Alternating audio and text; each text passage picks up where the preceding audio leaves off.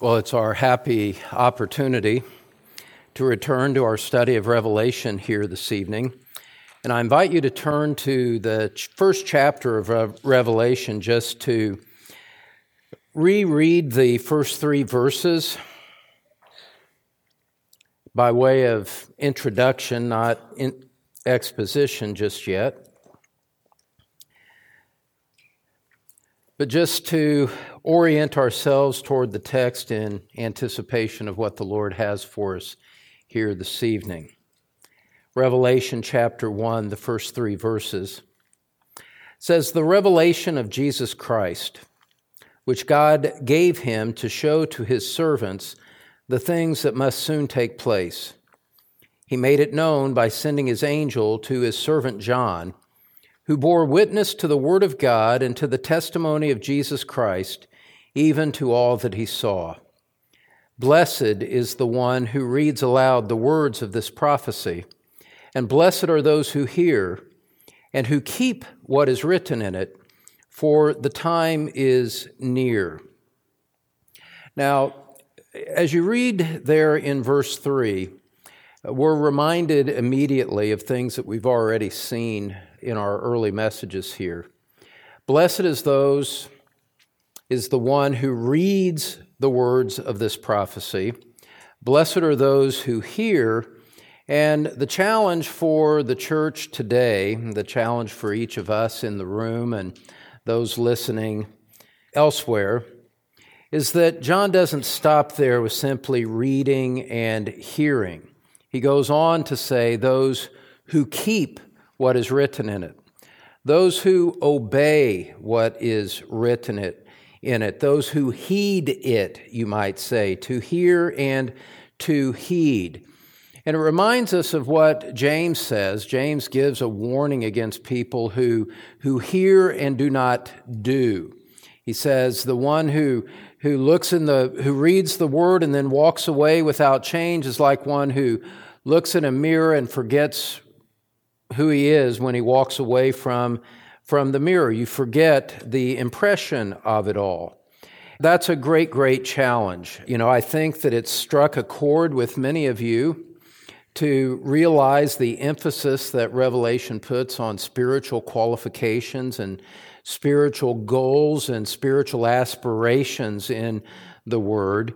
I know that many people were expecting to just jump into things related to the rapture and related to the millennium, and that's a very serious, profound mistake to make, as shown by the first three verses that we just read. The promise of blessing is upon those who come with a heart desire and an intention to obey. And if Revelation is simply reduced to a fodder for theological debate and social media posts, we've really missed the point, and God is not going to unveil and communicate the blessings to people like that. And there's probably a lot that we could be said about that. What we said early on in the second message, really the first full message on the book, is that Revelation has an intention to cultivate personal holiness in us. And the principles that we identified from looking at the book broadly is that there should be a desire for the glory of Christ that is evident, a fear of God in judgment, a worship of God in response to his revelation, and a serious commitment and practice of repentance from sin. And those four spiritual attributes really frame the personal holiness that marks those who want to keep what is written in this book, who want to embrace it. There's no avoiding the centrality of repentance in Revelation because it's mentioned to 5 of the 7 churches. Jesus commands 5 of the 7 churches in Revelation 2 and 3 to repent of different kinds of immorality and false doctrine and false practice that they are involved in. You know, you can judge for yourself. Let me leave it at that. You can judge for yourself whether there is a resounding note of a repentance coming consistently from so-called evangelical pulpits in our day or not. And the sad absence of that illustrates something really important to us. It's not necessarily so much what a church or a pastor or speaker, teacher says that will expose them as being a false teacher. And even Catholics will have a fairly robust doctrine of God and a Christology, but you get into their soteriology, the doctrine of salvation and the doctrine of the church, and you couldn't be more far off than they are. But it's often what people don't say. It's what people hide or stay silent about, either out of embarrassment or whatever else. When you are listening to someone visiting a new church, perhaps in other parts of the country, listen for themes like the wrath of God. Listen for themes of repentance from sin and calls to repentance. Not simply promises of Jesus and let's love Jesus and all of that, but to get serious about what Scripture actually says as it in what it communicates to us. The opening of the Gospels is repent and believe in the kingdom of God. Repent, repent, repent. John the Baptist, repent. Jesus, repent in Matthew 4:17. The Sermon on the Mount, repent, repent, repent. And you come to Revelation and it's the same theme being emphasized over and over again. And the fact that men don't say that in order not to turn people away does not commend their ministry. Their silence is deafening on that, and you need to just be aware of those things, broadly speaking, and also as we come to the book of Revelation and see the emphasis that it makes. Now, that's all by way of review. This past Sunday, we asked the question, where is all this going? And we saw that there were many different ways to answer that question. But when you come to the book of Revelation, it's important, in my judgment anyway, it's important to have a sense of the end from the beginning. Where is the book of Revelation going? What is its culmination point? Because if you're aware of that, then you can put the other questions that people like to deal with into a proper context. And so we ask, where is Revelation going? Which you can expand out and say, where is the Bible going with its instruction and its teaching and its doctrine about the future? You could ask the question, where is all of human history going? And expand it to the ultimate and most important question, where is the purpose of God going? And Revelation answers all of those questions in an ultimate way. And what we saw last time is that everything that is begun in the first three chapters of Genesis finds its end, finds its goal, finds its culmination in the book of Revelation. And that's very, very significant. That's very significant to see. You could do it this way. It would be a very fascinating way to do it, and much easier if you had two Bibles open before you. One on your left open to Genesis chapters 1, 2, and 3, and then another Bible open to Revelation 21 and 22, and then you just read them in parallel. You would quickly see how much that is introduced in Genesis 1 through 3 finds its culmination in Revelation 21 to 22. As we saw on Sunday, it's in a most profound way when you realize that even such fundamental things that we presuppose, like the sun and the moon and the existence of night itself, will be overturned and completed and done away with in the eternal state, which is revealed to us in Revelation 21 and 22. what Genesis opens up with. In the beginning, God created the heavens and the earth. And then we find in Revelation 21 that there's going to be a new heaven and a new earth. And so everything comprehensively about the realm in which we exist, the only realm that we've ever known by direct physical senses and perception, is going to be done away with, and God will introduce something completely new for the redeemed. After he has judged the wicked, after he has judged Satan, and he introduces the eternal state for the benefit and for the foundation of worship for all of the redeemed throughout all of eternity. The eternal state is going to be something brand new.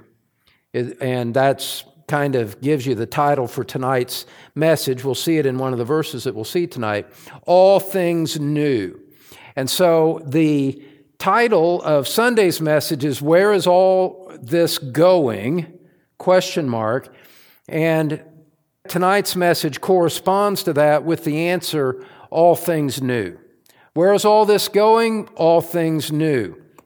And I normally try to avoid doing this, but tonight's message is kind of part two of the first part that we did 2 days ago on Sunday, because there's 14 total points that I have. We did 6 on Sunday, and it's just ridiculous to tell people, here's point number 14 of a 14-part message that you started, 45 minutes earlier. No one learns that way. But what I want to do here this evening is just remind you of the 6 points that we introduced on Sunday, and then rapidly go through the final 8 points here this evening. And we looked at God's plan for many different things. We saw, first of all, His plan for creation on Sunday. We saw the plan for mankind, you might say, the plan for night, the plan for light, meaning sun and moon, the plan for death, and the plan for Satan. And we're not going to take time to look at any of the verses that were around that. Creation, man, and night, light, death, and Satan. And so just in those 6, you saw something just remarkably comprehensive, staggeringly comprehensive. And beloved, I just don't believe that you can really begin to understand the book of Revelation until you see that purpose in it first. You need to see that first in order to see where all of this is going and to put everything else into perspective. It's fine for pastors and theologians and lay people to and I'm going to be unfairly disparaging in what I'm about to say, only to make a point.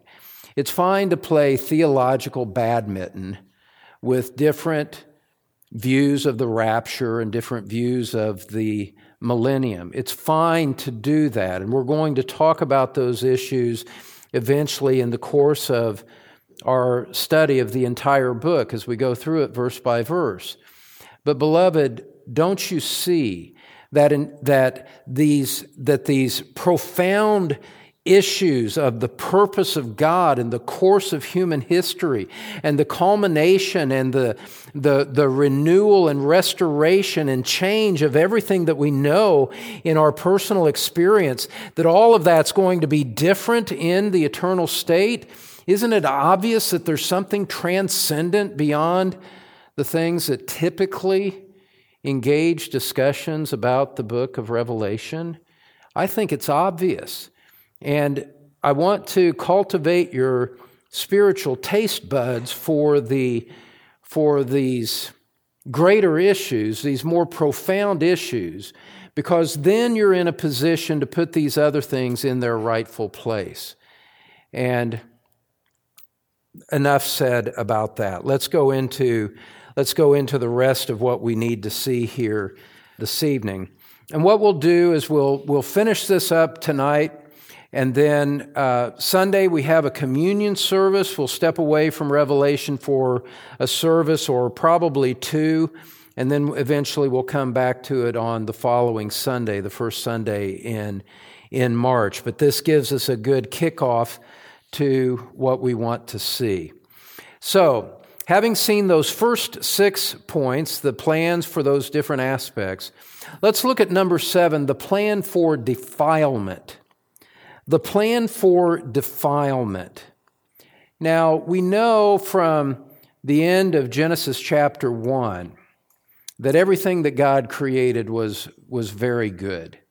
Scripture goes through the 6 days of creation, the various stages of creation, and you just have this unfolding of this masterful wisdom of God in creating the heavens and the earth, filling the heavens, filling the earth, and then bringing man to reign over the earth. And it's all very, very good. And then so quickly, it was all lost in the fall of Adam. And everything was defiled, and it was ruined. There was an innocence with Adam and Eve, and at the end of chapter 2, they were naked and they were not ashamed, and there was just this innocence in this perfect paradise that God had placed them in. And you get a sense of what was lost, and in their communion with God when you go to Genesis chapter 3. And so you're going to want to keep your hand in Genesis 3 and then just kind of move back and forth as we go through here this evening. In Genesis chapter 3, defilement entered paradise. And you know the story. Satan tempted Eve. She ate of the fruit. She gave it to Adam. He ate. And what happened? We pick it up in verse 6. So when the woman saw that the tree was good for food, and that it was a delight to the eyes, and that the tree was to be desired to make one wise, she took of its fruit and ate, in direct disobedience to God. And she also gave some to her husband who was with her, and he ate. And then verse 7. The colossal consequences begin to occur. Verse 7, then the eyes of both were opened, and they knew that they were naked, and they sewed fig leaves together and made themselves loincloths. There was this immediate sense of shame. Their innocence had been lost, and now they recognized there was a defilement that had entered. And what once was pure and pristine and lovely and good was now something dirty and wretched and needing to be hidden. Such a colossal loss. They were conscious that they were now unclean, and they take these very meager means to try to cover it up, all, of course, to no avail. And that defilement entered the Garden of Eden. Well, you could say that the next 1,185 chapters of the Bible is the unfolding of the consequences of that defilement entering in. And then you get to the final 2 chapters in Revelation 21 and 22. And what you find in this new creation, this new heaven and new earth, that there will be no defilement there.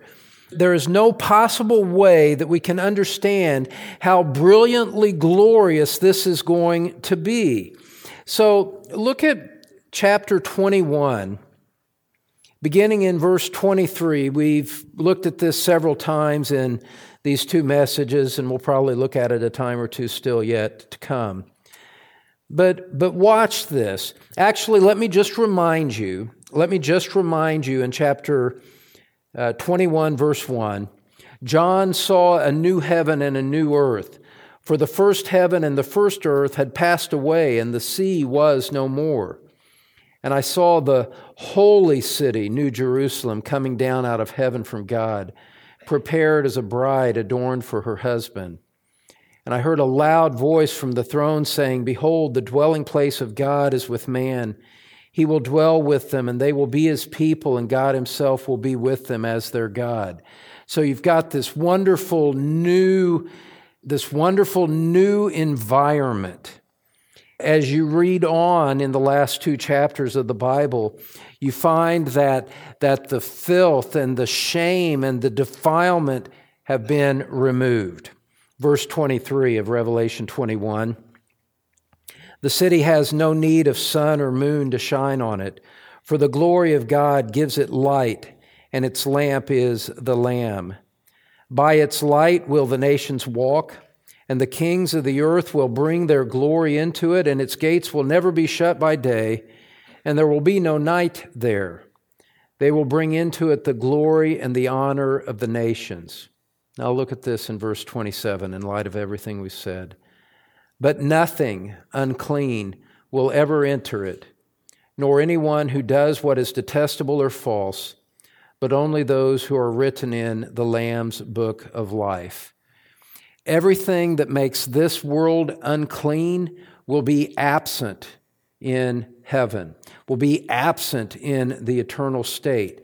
We can't even begin to fathom that, because defilement and sin and shame are just so wrapped like strands of DNA around every aspect of our existence. But somehow there will be no shame in heaven. Everything that has defiled us here on earth will be gone. It will be removed, washed away by the blood of the Lamb. And there'll be none of this shame that in Genesis caused them to sew loincloths and cover themselves up. The motivating factor for that, shame and guilt, all gone. Replaced by this glorified purity that we will enjoy as a result of our Savior's redeeming work. The souls of just men made perfect. No more guilt, no more covering up, no more things to hide, no more fear about what if somebody finds out the truth about me, my past, my day. All of that's gone. Nothing defiled to diminish our enjoyment of Christ and being in his presence. And so that which defines our existence and has since the fall of our first parents, that kind of defilement, picking up on what we said with the first 6 points, that very defilement will yield to the glory of Christ. Christ will be preeminent, and all of the other things will be banished. And there will be, as Scripture says elsewhere, the former things will be remembered no more. Isn't that wonderful to contemplate? Isn't it wonderful to contemplate? Even as Christians, you know, we think back into our pre-Christian days. We remember things that we did as Christians in our immaturity. At least I know I do. Maybe I'm the only one in the entire room like that. But I just think back to some of the things, and that was really me. I really did that. I really said that. I really inflicted that on someone else. And even as a believer, knowing I'm forgiven of that, there's still that sense of remembering the things that caused us shame. All of that's going to be gone in heaven. There won't be any more of that. And the blasphemies, the cursings, the adulteries that are represented in this room from the past, all of it washed away.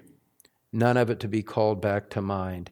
Defilement will be banished, and we will know nothing but the glory of Christ in response to his saving work. And so that's the plan for defilement. It has an end point.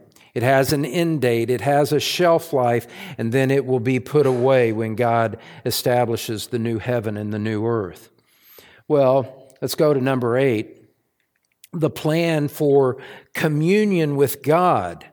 the plan for communion with God. In some ways, this all just gets better and better. You know, we've talked about the nature of the physical universe. We've talked about death and Satan and those things being banished and put away, defilement being put away. It's almost like there's a cleansing that's taking place before we get to the positive, glorious purpose of it all, starting with the plan for communion with God. And going back to Genesis chapter 3, simply reminding you of things that you know well, you know how the communion that Adam enjoyed with God was disrupted. Chapter 3, verse 8 of Genesis, they heard the sound of the Lord God walking in the garden in the cool of the day. And the man and his wife hid themselves from the presence of the Lord God among the trees of the garden. But the Lord God called to the man and said to him, "Where are you?" And he said, "I heard the sound of you in the garden, and I was afraid because I was naked, and I hid myself." Instead of the evident prior communion that they had enjoyed, Adam's now hiding from God. The pristine fellowship that man enjoyed with God had been disrupted and corrupted and lost. And if you go on to Genesis 3, 23 and 24, you see that there was even a geographic component to the separation. In verse 23, we read, "Therefore the Lord God sent him out from the Garden of Eden to work the ground from which he was taken. He drove out the man, and at the east of the Garden of Eden he placed the cherubim and a flaming sword that turned every way to guard the way to the tree of life." Man driven out as a result of his guilt, driven out from communion with God, driven out from paradise. And I mean, that's really stark. And the loss is just incalculable, isn't it? And then we come to Revelation 21 and 22, and we find that communion with God is not only restored, it is made permanent. It is made, even better stated, it is made eternal and unalterable. So that we read, again, in Revelation 21, verse 3, "And I heard a loud voice from the throne saying, 'Behold, the dwelling place of God is with man. He will dwell with them, and they will be his people, and God himself will be with them as their God.'" In Genesis 3, God, as it were, says, "Get out. Get out."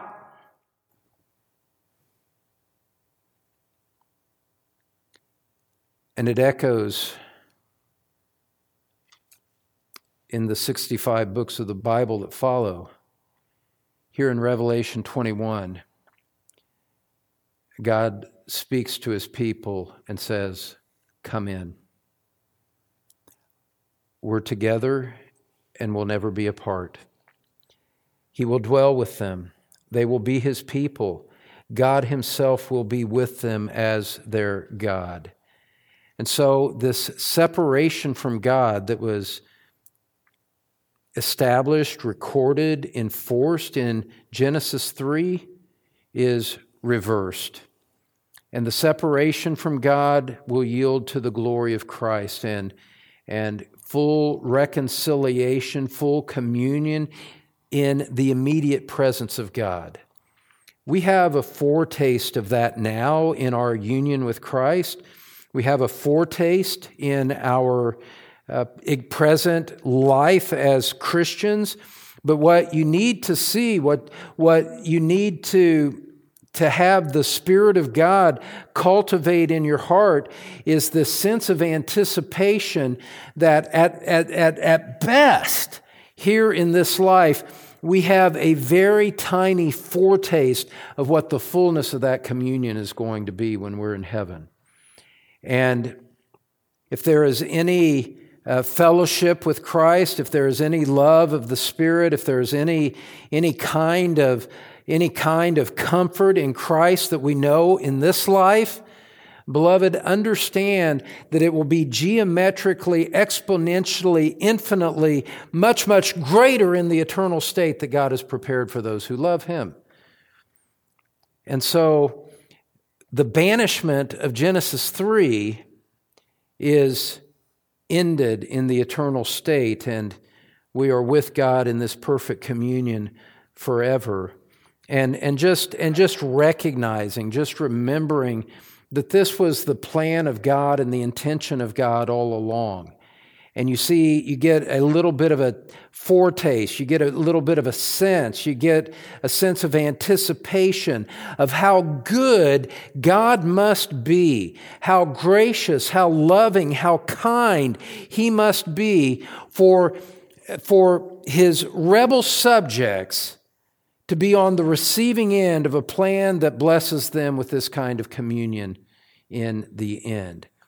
And it's just so very critical for you, if you're going to understand your Bible, is to realize that there is an intimate connection between those first three chapters of Genesis and the outcome in Revelation.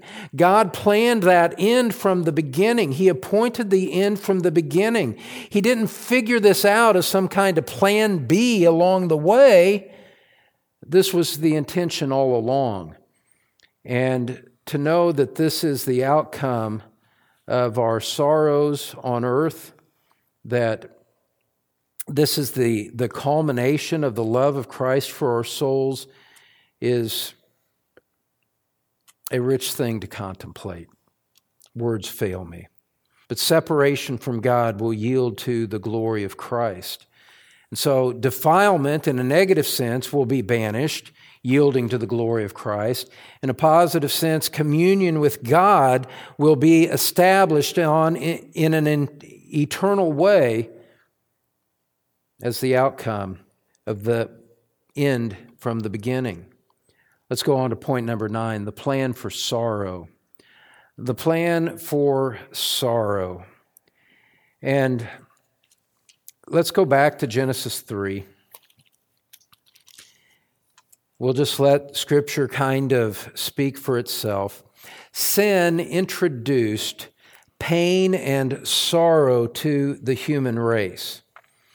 And when God judged Satan, judged the woman, judged man, pain was part of what He introduced. So we read in Genesis chapter 3, verse 16, "To the woman He said, 'I will surely multiply your pain in childbearing. In pain you shall bring forth children. Your desire shall be for your husband, and he shall rule over you.' And to Adam He said, 'Because you have listened to the voice of your wife, and have eaten of the tree of which I commanded you, you shall not eat of it. Cursed is the ground because of you. In pain you shall eat of it all the days of your life. Thorns and thistles it shall bring forth for you, and you shall eat the plants of the field. By the sweat of your face you shall eat bread, till you return to the ground. For out of it you were taken, for you are dust, and to dust you shall return.'" Pain, pain, pain, curse, all introduced there as the righteous judgment of God upon the sin of man. And again, the subsequent 1185 chapters of the Bible show the outcome of that. Well, what do we find in Revelation? What do we find in the eternal state? You find that sorrow and pain will be no more. Sorrow and pain will be no more. Look at Revelation 21, verses 4 and 5. "He will wipe away every tear from their eyes, and death shall be no more. Neither shall there be mourning, nor crying, nor pain any more, for the former things have passed away. And He who is seated on the throne said, 'Behold, I am making all things new.' Also He said, 'Write this down, for these words are trustworthy and true.'" My aching friend in Christ, my aching brother and sister in Christ, those of you that have lived long enough to know something about the cumulative weight of pain and disappointment and sorrow and affliction, who know something of things not turning out the way that you hope, relationships going south that you had such high hopes for, and just the accumulated pain of all of it. Look to what lies ahead. And as if there were a way to personify the pain and to have a conversation with it, to be able to declare to it, you're not here for long. This is temporary. You are a temporary aspect of my existence, because in the eternal state, God will wipe away every tear. God will do away with every pain. No more crying, no more mourning. You would say that it's too good to be true.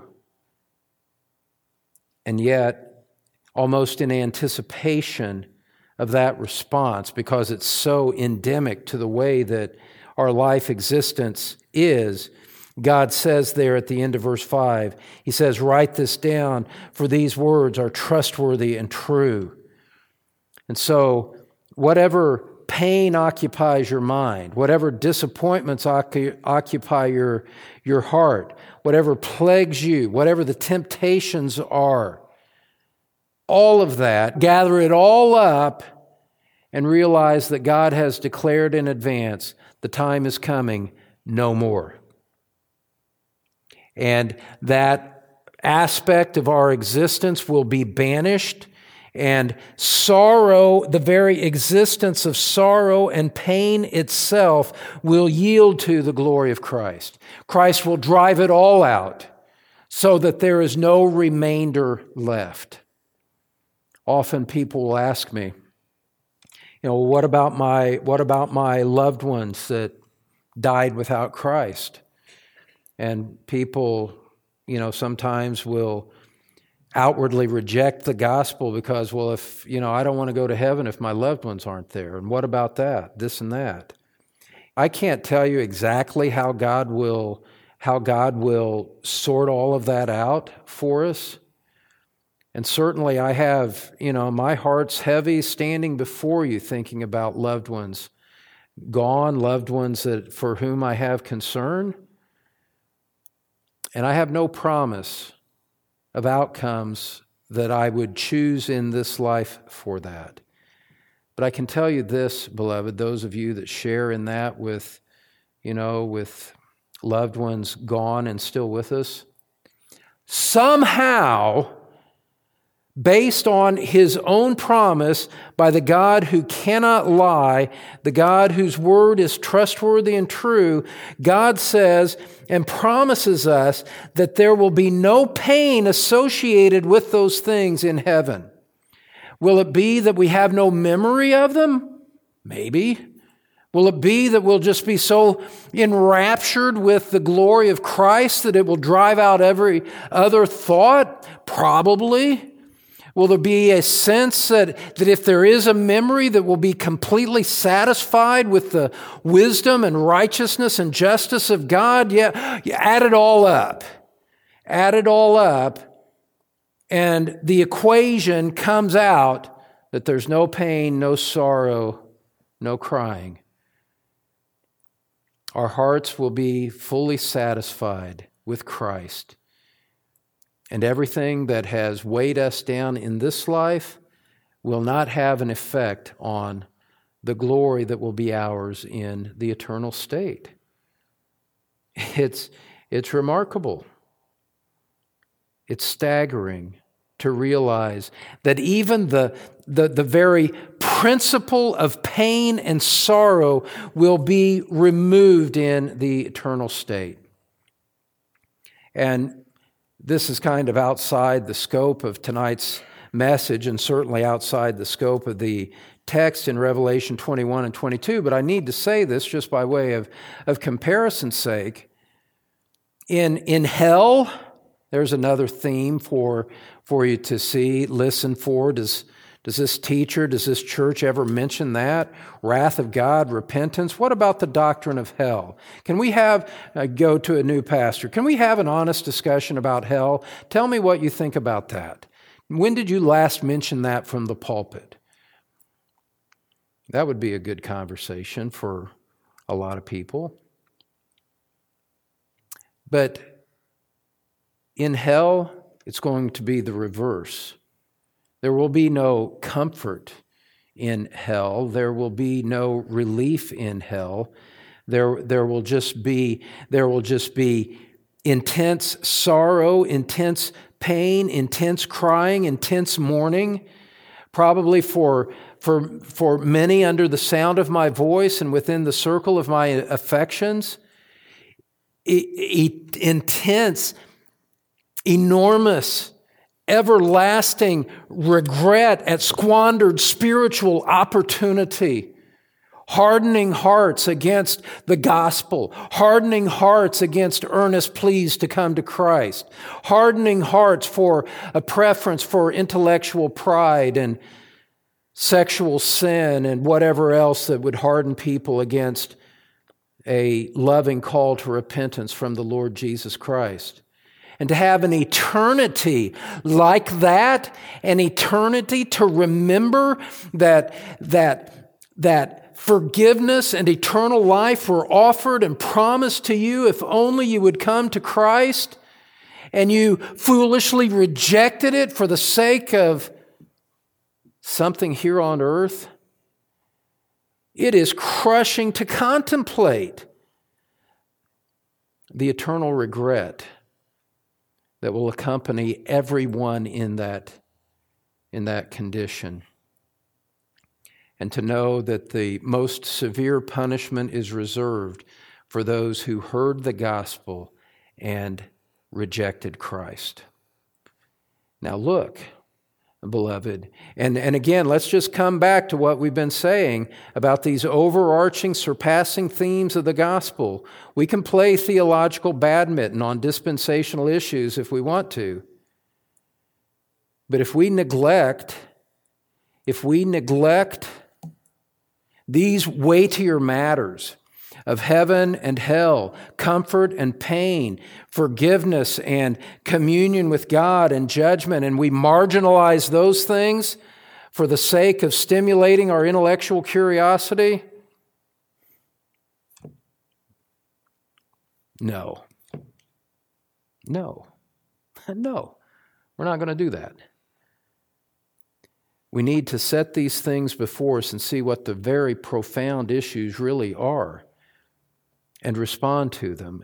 And for us as believers in Christ to realize that there will be no more sorrow, and to appropriate and to enjoy and draw into our possession and the comfort of our hearts the promise of God that this sorrow that plagues us today will be gone tomorrow. And however he does that, I don't, and part of me, we said, oh, how could he do this? Will it be the glory of Christ? Will it be righteousness and justice? There's a sense in which I don't even, in one sense, the means don't even matter. How God does that is secondary to the greater promise that he will do it. And, When it starts to sink in how magnificent this will be, you just want to say, where is this? I want to run to it. I want to run and be there, because this is going to be magnificent. That's the plan for sorrow. Let's look at the plan for the curse. The plan for the curse, number 10, if you're keeping score, either in the audience or at home. Tonight we've seen the plan for defilement, the plan for communion with God, the plan for sorrow. What about the plan for the curse? Well, we read it earlier, going back to Genesis chapter 3 in verse 17.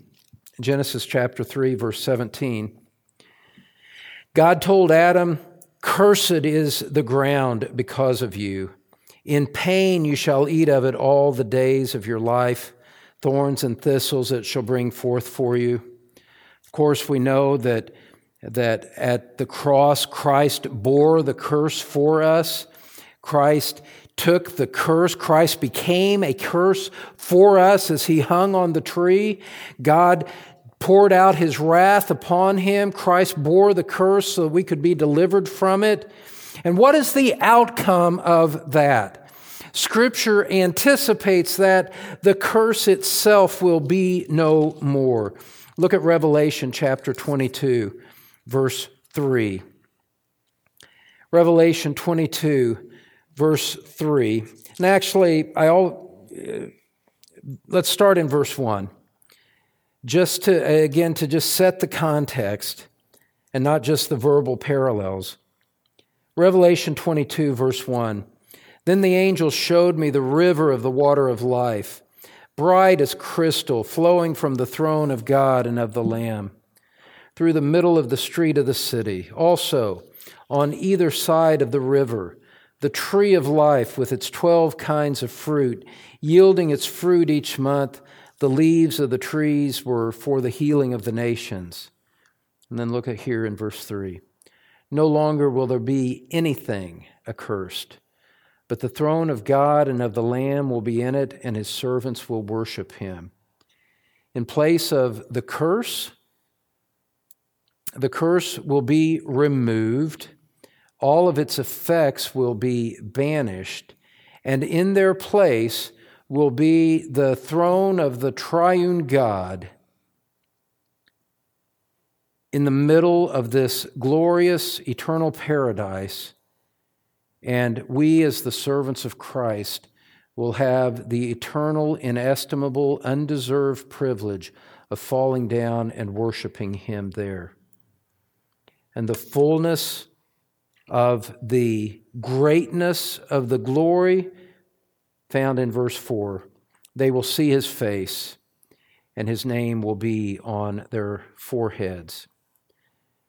The curse removed, all of its effects banished, replaced by the glory of Christ, replaced by this transcendent, intimate worship, seeing his face and caring for nothing else.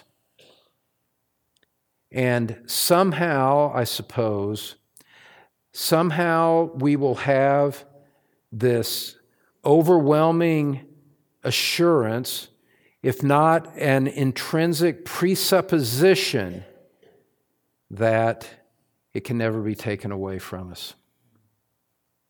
This really brings the fullness of everything in Scripture together and everything about the fullness of salvation in Christ together. Listen, beloved, as we read these things about the eternal state and we talk about things that we know that are fundamental to our existence now, like sun and moon and night and sorrow, and all that we know is this cursed environment, and that's the environment in which we live. When, follow me here, this is really necessary and invigorating. As we talk about the eternal state, in the absence of these things and the presence of these glorious things, it sounds kind of alien to us, doesn't it? Because it's so different from what we know now, it almost sounds a little bit alien. I don't mean that in a science fiction way. It's just so different. And this is the realm we know, and we have some level of familiarity and comfort with it. Understand this.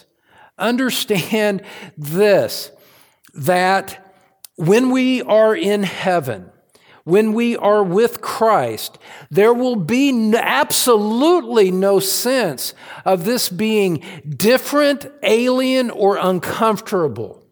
When we are in the eternal state which God prepared for us from before the beginning of time, which Christ died in order to bring us into, we are going to have this pervasive, undiluted sense that this is home. Everything is going to be perfectly natural, perfectly right, perfectly congruent with everything in our hearts. There will be no disconnect between the two. We're going to be in this glorious place where there is perfect communion with God, the access to the face of Christ, no sorrow, no curse, no defilement, and everything within and about us is going to be say, this is perfect. The sense of disconnect that we have as we talk about it here in the flesh, in this world, that's not going to be a part of it. If we were able to step into that and know that, we'd say this was the alien environment for us in Christ. This world was the alien environment. This was the passing, transient aspect of our existence. Now, here in the eternal state, we've entered into the fullness of the glory of it, and everything is right. And nothing will ever intrude upon it to take it away. And so the curse will yield to the glory of Christ. Well, let's just talk briefly about point number 11, the plan for the dominion of man. The plan for the dominion of man. And I don't want to spend a lot of time here. But in Genesis 3:19, we read this about the plan for the dominion of man. Adam lost his dominion in the fall. By the sweat of your face you shall eat bread till you return to the ground, for out of it you were taken, for you are dust, and to dust you shall return. And there's this, that Adam being in this place of dominion has sacrificed the glory of it. But in the eternal state, in Revelation chapter 22, verse 5, that lost dominion is restored as a result of the work of the last Adam, the Lord Jesus Christ. In Revelation 22, verse 5, night will be no more. They will need no light of lamp or sun, for the Lord God will be their light, and they will reign forever and ever. No more of the defilement, no more of the lost opportunities, no more of death. The original purpose of man has been regained by the last Adam, by the Lord Jesus Christ. He himself who reigns, and those who are in him reigning with him. The dominion which was lost in the fall of man will yield itself to the glory of Christ, and we will reign with him forever and ever. Point number 12, the plan for paradise. The plan for paradise. And this kind of overlaps with the idea of communion with God. The plan for paradise, we saw earlier that God banished man from the original paradise and closed it to him so that he could not enter back in. The loss was colossal. And we read in verses 23 and 24 of Genesis 3, Genesis 3, verses 23 and 24. Therefore the Lord God sent him out from the Garden of Eden to work the ground from which he was taken. He drove out the man, and at the east of the Garden of Eden he placed the cherubim and a flaming sword that turned every way to guard the way to the tree of life. Sometimes I wonder if Adam, what he lost in his memory. Did he carry over any residual memories of paradise? Couldn't have remembered it in its perfection because his mind had been defiled. But you look into where he had come from geographically, let's say, and you just realize there's no entrance. You can't enter Buckingham Palace because the royal guard is standing outside it. And there's no way inside to that place of magnificence. You're on the outside looking in, and there's no way to get there. And it's lost. and you turn to do the work of the ground, and thorns and thistles and sweat and pain and lost productivity. Oh.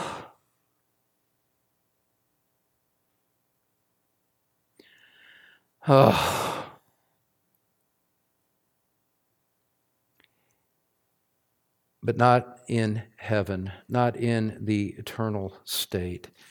Look at Revelation 21, 24 and 25. God eternally opens the new paradise to man. Whereas in the old paradise, the gate was closed, shut, locked, barred, no way in. Now paradise is freely open, freely available. The city of God has free access for everyone that is there. We read in verse 21, let's say, the 12 gates were 12 pearls, each of the gates made of a single pearl, and the street of the city was pure gold, transparent as glass. I saw no temple in the city, for its temple is the Lord God, the Almighty, and the Lamb. The city has no need of sun or moon to shine on it, for the glory of God gives it light, and its lamp is the Lamb. By its light will the nations walk, and the kings of the earth will bring their glory into it. And here it is, and its gates will never be shut by day, and there will be no night there. The gates are open in this place. There is free access purchased for us by the Lord Jesus Christ. This paradise is available. This paradise has yielded to the glory of Christ. This paradise has yielded to Christ, who loved his people, reconciled them to God, brought them to him, and now where God is, in this place of utter perfection, his people are free to come as well. Paradise restored, yielded to the glory of Christ. Well, one of the aspects of the original paradise was the tree of life. This is point number 13, the plan for the tree of life. And Adam forfeited access to that tree of life, didn't he? Look at Genesis chapter 2, verse 9. Genesis chapter 2, verse 9, just to remind you briefly of the tree itself. Out of the ground the Lord God made to spring up every tree that is pleasant to the sight and good for food. The tree of life was in the midst of the garden, and the tree of the knowledge of good and evil. And then in chapter 3, verse 24, we read again, he drove out the man, and at the east of the Garden of Eden he placed the cherubim and a flaming sword that turned every way to guard the way to the tree of life. There is this wonderful tree of life, but you can't touch it. You can't go near it. The access to that is guarded and locked away from you, kind of symbolizing the separation of our current condition as unredeemed men would say to God. But what's happened in heaven? What's happened in the eternal state? What has Christ done? Christ has reinstated access to the tree of life. Look at Revelation 22, 1 and 2. Then the angel showed me the river of the water of life, bright as crystal, flowing from the throne of God and of the Lamb, through the middle of the street of the city. Also on either side of the river, the tree of life, with its 12 kinds of fruit, yielding its fruit each month. The leaves of the tree were for the healing of the nations. Look at verse 14. Blessed are those who wash their robes, so that they may have the right to the tree of life, and that they may enter the city by the gates. Do you see it, beloved? Do you see how everything established and lost in Genesis 1, 2, and 3 finds its fulfillment, finds its goal, finds restoration, or finds its conclusion in Revelation 21 and 22? That's the whole point. That's the whole point of everything that we've been saying for these past two messages, is that this is where it's all going. This is the outcome. It's all going somewhere good and glorious for those who are in Christ, including the tree of life, yielding to Christ, yielding to His glory. We could summarize it all with this one final point. Point number 14, the plan of restoration. The plan of restoration. We could summarize it in this simple statement, beloved, and this is, I'm reducing a little over 2 hours of teaching to one single sentence here in what I'm about to say. Our Lord Jesus Christ will regain everything that was lost in the fall, and eternally more besides. He regains it all. He manifests His lordship. He manifests His power as King, His power as Creator, His power as Redeemer, by thoroughly, completely recovering everything that the first Adam lost in the fall. The last Adam comes and regains it all back and makes it even better, makes it eternal, makes it so that it could never be lost again. And so we saw there in those verses in Genesis 3:24, we don't need to look there again. How many times do you need to read the same verse and the same message, Pastor? God sent Adam away from His presence after the fall, sent him out, banished him from Eden. And yet in that eternal state, the separation is no more. Look at Revelation 21, verse 5 and 22, verse 4. Actually, I want to look at it in verse 3 of chapter 21. I heard a loud voice from the throne saying, "Behold, the dwelling place of God is with man. He will dwell with them, and they will be His people, and God Himself will be with them as their God." Verse 5, He who was seated on the throne said, "Behold, I am making all things new. Write this down, for these words are trustworthy and true." And then in chapter 22, verse 4, they will see His face, and His name will be on their forehead. Beloved, we've rushed through some of these things. That's okay. We'll have time to review them again when we get back here in a few months. But at the risk of repeating myself, Jesus Christ is the last Adam, not just the second Adam, as if there might be a third. Jesus is the last Adam. What the real historical man named Adam, who was a real man who really lived some 6,000 years or so ago, everything that he lost through his sin against God, this last Adam, the Lord Jesus Christ, comes and gains it all back. He makes all things new, and as a result of that, He will receive all of the glory. Look at Philippians chapter 3, and we'll close with this passage. Philippians chapter 3, and what I would have you walk out of here from tonight,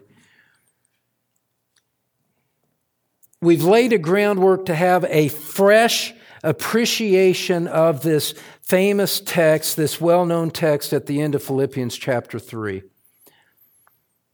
The Apostle Paul says, our citizenship is in heaven. That's where we belong. That is our city. Nothing here, nothing related to anything on this earth. Here we have no lasting city. We are seeking a city to come. And what you have seen in these past two messages is the nature and aspect of that city to come. And you can test the reality of your salvation by asking yourself whether there is anything in your heart that says, I want that more than anything else. I long for that. I can't wait for that to come. That's, I long for my homeland and I haven't even been there yet. Our citizenship is in heaven, and from it we await a Savior, the Lord Jesus Christ. Verse 21, who will transform our lowly body to be like His glorious body by the power that enables Him even to subject all things to Himself. What kind of things are all things? What manifests the eternal deity of our Lord? What manifests His omnipotent power to subject all things to Himself? Well, just articulate them out, what it is that He will subject to Himself, that will yield to His glory, that will yield to His presence in the end. Creation, mankind, night, sun and moon, death, Satan, defilement, communion, sorrow, curse, man in his dominion, paradise, the tree of life, the restoration of all things. When the Apostle Paul in summary form says that Christ has the power to subject all things to Himself, we see the fullness of what it is that He's subjecting in Revelation 21 and 22.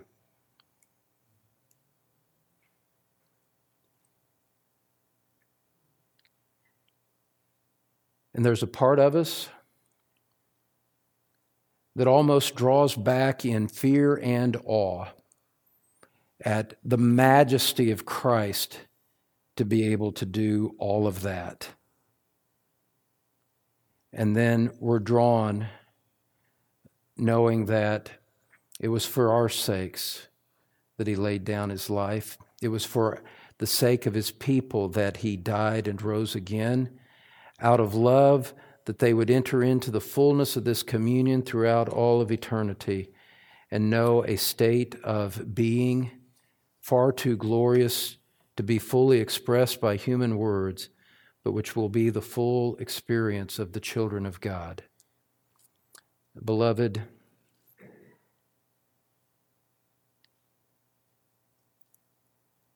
what a gift we have in Christ.